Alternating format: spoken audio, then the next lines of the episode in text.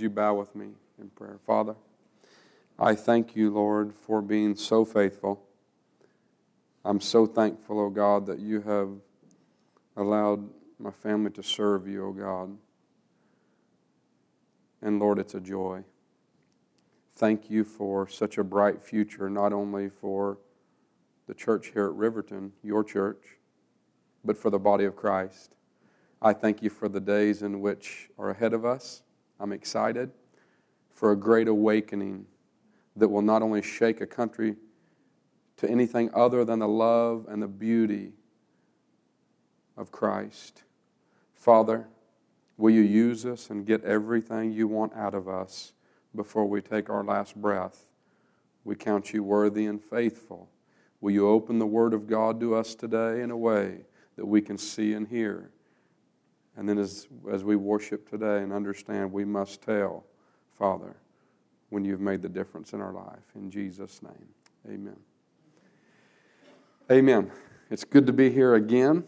Amen. If you have your Bible with you, would you please open to the final book of the Old Testament, the book of Malachi?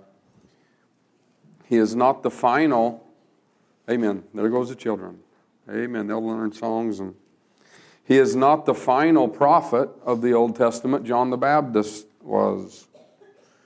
But he is the final one to write in the Old Testament that you see here, Malachi. And I want to go to the very last verses of this book. We'll go to chapter 4 in the book of Malachi and begin reading in verse 5. Very short text, very powerful text. Chapter 4, verse 5 of Malachi.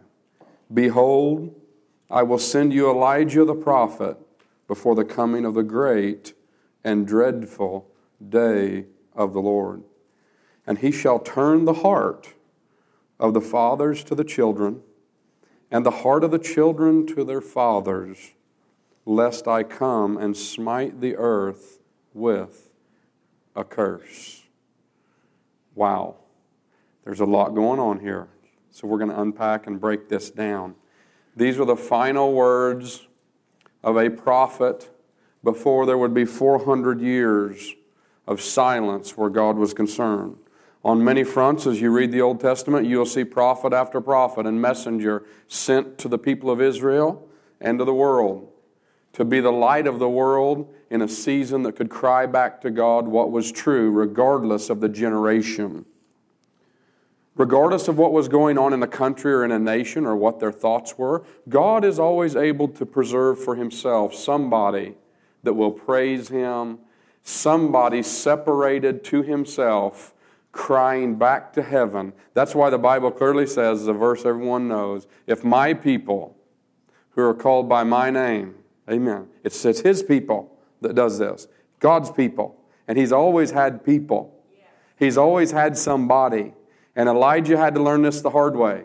He got out, his ministry had got tough, hid himself under the juniper tree, said, I think I've had enough. It's time for me to die, Lord. What he didn't know is he's not even got started yet.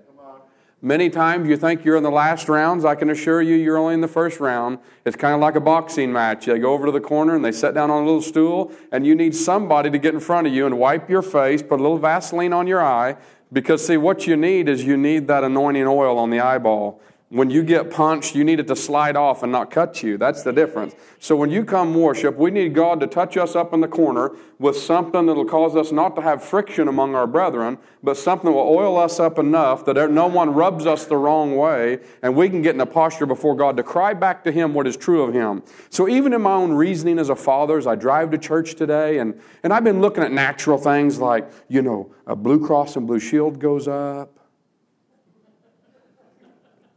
And we've been talking about budget at the church, and I want to invite you, if you don't normally come on Sunday evenings, I want you to come this evening. Like the next three evenings, we're dealing with budget stuff. Let's do it. But I'm doing it at home too. And Blue Cross sends a letter. I think I'd like to have more of your money. and I was feeling real good about it till it hit my home. You know what I mean? I can give you all the good advice it. okay, are you with me? And uh, as a father, you know, and a provider, and You just think about these things. But this morning on the way, I just like, you know what? Man, something just hit me. I remember the day I was converted. I was born again with nothing. I had a little old truck payment. I worked in a bakery. No one taught me to tithe.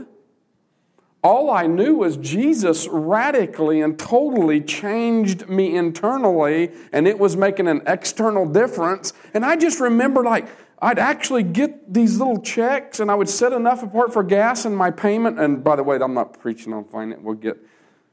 I couldn't wait to get to church. I put every last thing I had. Why? I, I don't know. No one taught me other than I couldn't wait to do it. And the same God that provided, I remember going to give my testimony in western Kansas, and I had enough to get out there. I didn't have enough to get home. You ever know a new convert that doesn't have any sense?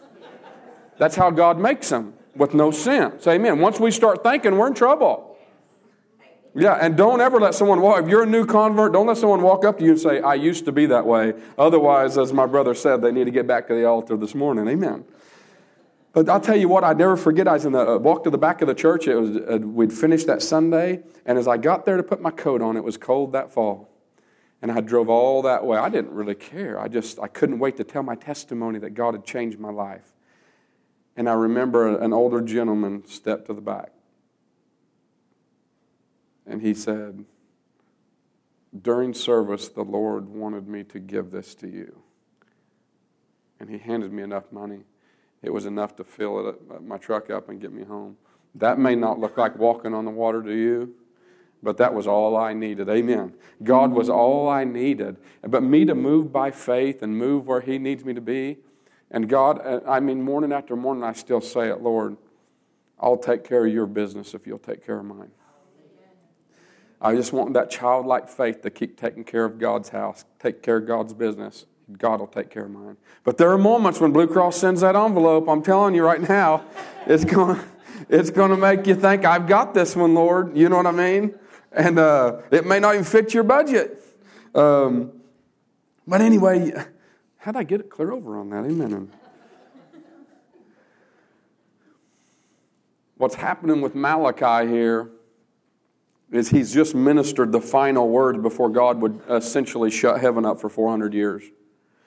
Now, if you want to put that in context, can you imagine you and six generations after you having nothing fresh said to God to you from heaven? That's what's about to happen. When Malachi writes this writing, this is the last one to speak until you get the voice of one crying in the wilderness of Judea. In fact, I'll be preaching on that all next weekend at the Bicknell Center. So, amen, we get a prelude, amen. But the, the literally shut it up. And many times I've thought about this, the 400 year period. Can you imagine 400 years, no new prophets? What you had is what you're going to have to live on. And if you talk about traditions and the way we used to do it, can you imagine what this generation and the subsequent generations were talking about? Nothing new or fresh happening. 400 years. And he starts saying some interesting things like, Behold, I'm going to send you Elijah the prophet. And for your own uh, study's sake, if you want to go to the 11th chapter of the book of Matthew, you'll find out that Jesus actually said John the Baptist was Elijah. He was Elijah. This was who he spoke of. And he said, It's coming before a great and a dreadful day. Have you ever heard that? The great and dreadful day of the Lord. I mean, it makes you think, like, man, what is this? Is it great or dreadful? You know what I mean? Is it going to be good or not good? You know what I mean? It's a great and a dreadful day of the Lord. It's both. And it depends on where you're at in God. See, God can mark the point, set the plumb line, put the level on it, mark the day and the hour, but at the end of the day, it's only great or dreadful depending on which side you're on and what decisions we've made. Amen. So I, I like the, the context, and here he goes. He says, And he shall turn the heart of the fathers to the children. Interesting. Turn the heart of the fathers to the children, and he's going to turn the children to their fathers, lest I come and smite the earth with a curse. And this is what I want to talk about today. Unless I, if, if, if this doesn't happen, the earth is going to have such a curse. Now, he didn't say if your budget didn't work out, your house is going to be cursed. He didn't say if you don't live in the right country, you know there's going to be a curse. There's going to be a real problem. But he said, I'm going to turn the heart of the fathers to the children, and I'm going to turn the heart of the children to the fathers. And this was the antidote, this was the medicine for all the dryness. Can you imagine the dryness of 400 years of doing church the same way? 400 years? And yet he says what he can do to, to actually not only precede this as a voice of one crying in the wilderness, which has a spirit of Elijah. And can I make one note to you? If he's in the spirit of Elijah, the Bible says clearly in the 10th chapter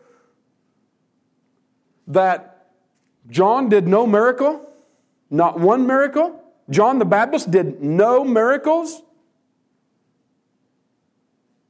He did no miracles, yet he preceded Christ. He was the voice. He was the voice preparing the way of the Lord and did no miracles. Yet Apollos was born out of his baptism. Apollos was a bomb of a preacher. You bring Paul to town, no problem. But when Paul wrote you, he would stagger you. But if you bring Apollos to town, when he was done preaching, every atheist in town had been rubble. It was a real problem. But he was out of John's baptism, no miracles, but preached the way and the excellency and the truth of Christ. One clear voice. I got to watch out. I'll be over on what I'm going to. But the heart of the fathers turned to the children. I mean, what does this mean practically and essentially to me? I mean, I'm sitting here before Veterans Day. I see, I see boys turn to men within months.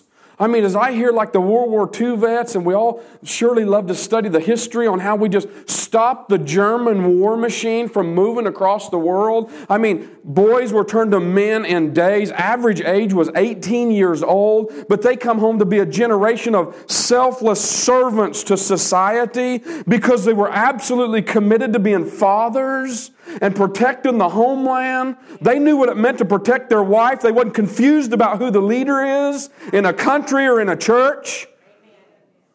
They left and said, I will defend the homeland. I will defend my home. I will defend my children in a very natural way. But God's getting to something here in the last writings of Malachi when he's saying, I want you fathers to turn yourself to your children. And it was war that grew these boys into men. It was trouble. And maybe you say today it's not looking the way I want it to look. I don't even like what I see. It's been a real mess. But what's God saying this thing? I preached on the belt of truth last week. Are you grabbing a hold of the Word of God to a degree where God could begin to shape fathers as men? Amen. Huh? Where we just pull the belt on tighter and say there's something to defend in God today and there's something to defend in my home. I want to turn my heart toward my children. Because we see a generation that is fatherless. After the 14 years of serving in the highway and byway, I observe one thing to be true a denomination among all that a fatherless child, male or female, would find some real difficulties in life. And I don't say that to say it to somebody who realizes in their life there has just been some horrific events and some real situations you wish never happened. I say this because it's true, and no matter where you are, God is still in the business of turning all of us into the men He wants us to be. He still, no matter what your situation, wants us to be fathers. He wants us to be fathers in our home so that it's a pattern on how to be a father in a church. And we become leaders here, and then we become leaders in a country. And Christianity takes a backseat to nothing or nobody.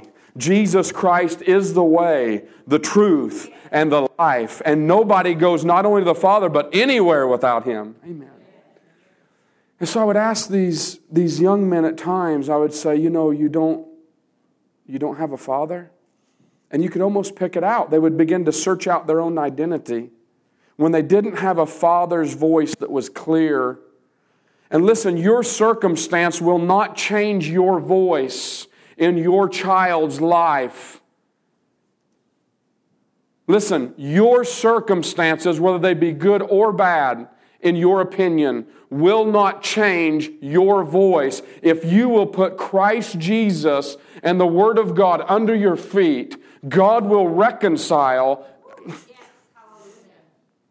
I mean, it's like this when you went to my home grocery store when I was a kid and, and he made the best smoked sausages and salami and I mean, Weir's famous for Simone's IGA, and everywhere you went, they knew about Simone's IGA. And I was great friends with uh, the Simone brothers, who are also great fathers, great family, uh, so many early mornings. But I remember just standing back there at the case, and, and someone would walk up, and, and my friend would say, Now, what's your name? And he might say, John, or what, what who's your dad?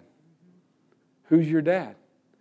And as soon as whoever said, and I can remember him having a conversation after, and he might say, Man, I knew your dad and your grandpa.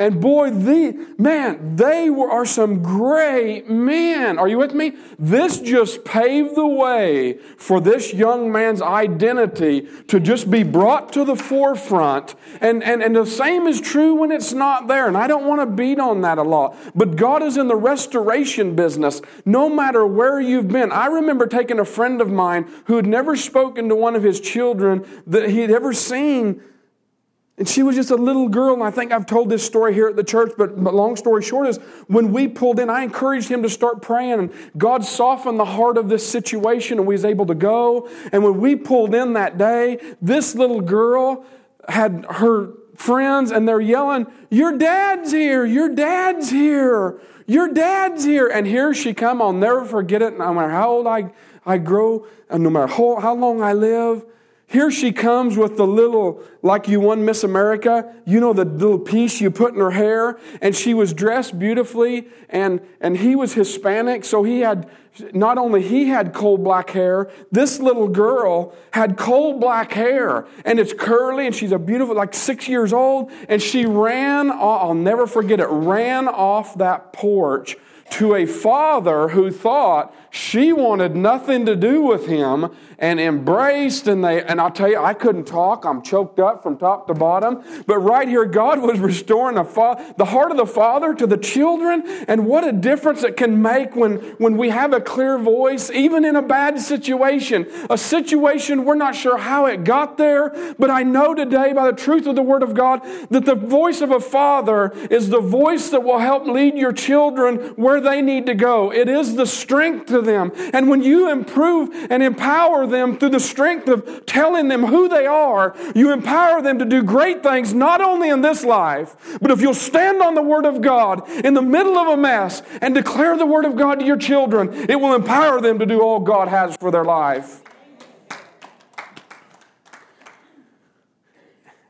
And the response is that then the children turn to the fathers. And so we see Malachi say this. This is interesting the 400 years of silence. He's about to bring the birth of Jesus, but before he would, he would dry it up. I mean, there'd be a season of 400 years where it just dried up. Can you imagine? I mean, could, I don't know. I know it was dry here, but can you imagine what heaven was doing? For eternity, we're going to get a good picture and we'll be worshiping God. I don't know, but we're going to see it. And can you imagine the 365 24 hour days every year? They're getting ready for 400? 365 days, 24 hours a day, they don't sleep. Are you with me? And on the end, that last day, before, are you with me? A birth of the Son of God out of a virgin doesn't make sense to humanity, but God promised it. He dried it all up. Malachi spoke it. And the greatest father is about to show us how to be a father with his own son. The greatest example is about to be set when John the Baptist baptizes Jesus and the heavens open. He said, This is my beloved Son in whom I'm well pleased. And the, the thing that's taught me the most about being a father is learning how to be pleased with my children. See, God never did wait till Jesus healed the blind eye. He didn't wait till he walked on the water. He didn't wait for him to die on a cross. He didn't wait for him to raise the child of Jairus. He didn't wait for him to respond to a beggar. He didn't wait for him to feed the 5,000. He didn't wait on him to go to the grave. He didn't wait on him on the road of Emmaus. He didn't wait for any of that to give an approval to his son before his son could be set in ministry. He said, I want you to know you're my beloved and I'm well pleased with you. And how many times in a practical way do I stop to say to my children, I want you to know I love you and I am pleased with you regardless of what you do. You don't have to be a success in this life. You're a success to me because you're mine, because God gave you to us. My wife, and are you with me? Kind of heavy, everyone's thinking about their situations. God did it from Abraham to Isaac and to Jacob. If we could do one thing today, I would ask that on this Sunday, we would allow our own hearts to be challenged to be better fathers. And then I would challenge those who are here who are children. And maybe how you have differences with your parents. I'm going to ask you to turn your heart toward your parents, toward your father. Maybe you say, You don't know what they've done to me. No, but God does. And if I'm going to be practical in this pulpit, if you want God to forgive you, you must forgive them. The reality of the gospel is that we really do it. We don't just talk about it. If we've got something against them, let's call them up when we leave this service. And then I'll give you an open mic to give your testimony next or the following Sunday. Wow, it's stone cold quiet. Watch a restoration take place. If you have difference and you're able to reconcile that, I want you to speak to that when you leave here today. I'm going to invite you to the altars in a little bit. Because you could say some things to God that nobody else has to know. But I hope the response is a fruit where you say today, because of a simple message, not because charisma, not because of intellect, but by the power of God and the Holy Ghost that raised Christ from the dead. I believe that what's being preached is true, and I can't live the rest of my life this way. I'll not be in separation on any of these issues. If I'm a child in separation of my parents, I'm going to honor my father and my mother that my days are long on the earth. If I'm a father that's just been hard headed and bitter, and I'm not willing to reconcile, then I'm asking you to reconcile for God's sake in the faith of Jesus Christ, not for yours. I want you to crucify your affections and your flesh and your thoughts, to cast down every vain imagination and thought that exalts itself above the knowledge and the truth that I preach to you today. That if the last thing God said before He'd bring John the Baptist on the scene and the birth of Jesus in a manger out of a young girl who was a virgin to bring Him on the scene was turn the hearts of the fathers to the sons and sons to the fathers, then I declare today will never be a family, a church, or a country until fathers are restored. Turn boys into men, God, and do it in the time of trouble. If this is what it takes, I'll stand with you to do it. But we must be the men that God called us to be. It doesn't mean that the mother's voice is not sound. It doesn't mean it's not stable. It's just not the same. Mothers and fathers are completely different, and we must keep that clear in the generation in which we live. This is the standard. Everything else blows like the wind in countries and nations around the world today, but the Word of God does not move. Pastors are men, fathers are men, soldiers should be men. It doesn't mean there can't be helps around, but at the forefront, men. I know it's not popular, but I didn't come for a vote. I come to preach the Word of God. And God wants fathers turning toward their children and children to have the safety and the protection and the perseverance of fathers who stand on the Word of God. And there's no matter where you've been or what you think about this or how hard it's been or how successful, we can all come to one place at one point on the Word of God and just do this and help one another do it. And maybe you're not sure how and you need help. This is where the church begins to bear each other's burdens. And maybe you say, It's too great for me, preacher. I'm going to spend time at the altar, but I need a friend to pray with and let God really change this season and change this time time. Have you thought about how your voice would affect your children and other children that watch you in your neighborhood and those where you work? And some are going to be drawn to you. Some of you may not have children right now as I preach this message. And some are going to listen by way of podcast, and you just want to be the father God wanted you to be. I'm asking you to stand on the Word of God. There's not a bank account in the world that can replace a father doing what he's made to do. There's no success in this life that will replace us being the fathers God's asked us to be.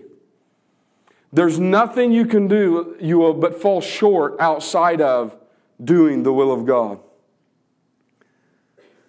I didn't come to be lofty today. Shouldn't ever come to be lofty. Do we persuade by emotion, or do we let the true truth of God persuade men and women in the place of the heart where they're solid and changed? I'd rather see slow, steady, solid growth in the saints than I would something that could just move them before they were persuaded of the truth of God's Word. He said that if they didn't do this, it would smite the earth with a curse. And many times, as I hear people go to the mall or otherwise, they'll make comments of how disrespectful they see a generation. But may I say to you, this generation will usher in, the believers of this generation will usher in the greatest awakening since 1892. And it, we are on the threshold of preparing the way once again for the Messiah's second return. I do not know the day or hour, and the Bible's clear, but when I worship at the end of this, I worship with all intent and purpose of knowing that He is getting ready to come back. And the same as he was born in a virgin, there's a place he sits now and a time in God that only he knows where God is able to do this. And there's one thing he's going to ask when he returns will he find faith on the earth? Not faith in the religious systems of men, not faith in the traditions or the dryness or the deadness, but will he find men and women who built their life on the faith of the Word of God by the resurrection of Jesus, knowing that a covenant was paid by blood and that he could raise you out of sin and out of pain and maybe you're you're not where you hope you were. But can God do it today in the midst of your mess? Can He take you to war and stop the devil's machinery from moving across your life and others' lives, and most of all, your children's life? I don't preach this today with intellect, but with passion. If I was anything before I die, God, make me a father. If I can't be good at home, I'm good nowhere. And I know men today who have plenty of fruit. I know those who would look at me and say, What do I do with this? Nothing's turned out the way I thought. I'm just saying, don't give up your seat. Don't move over for the devil. Don't move over in the situation. Don't give up your seat as a father. No matter where, no matter where the devil's tried to seat you.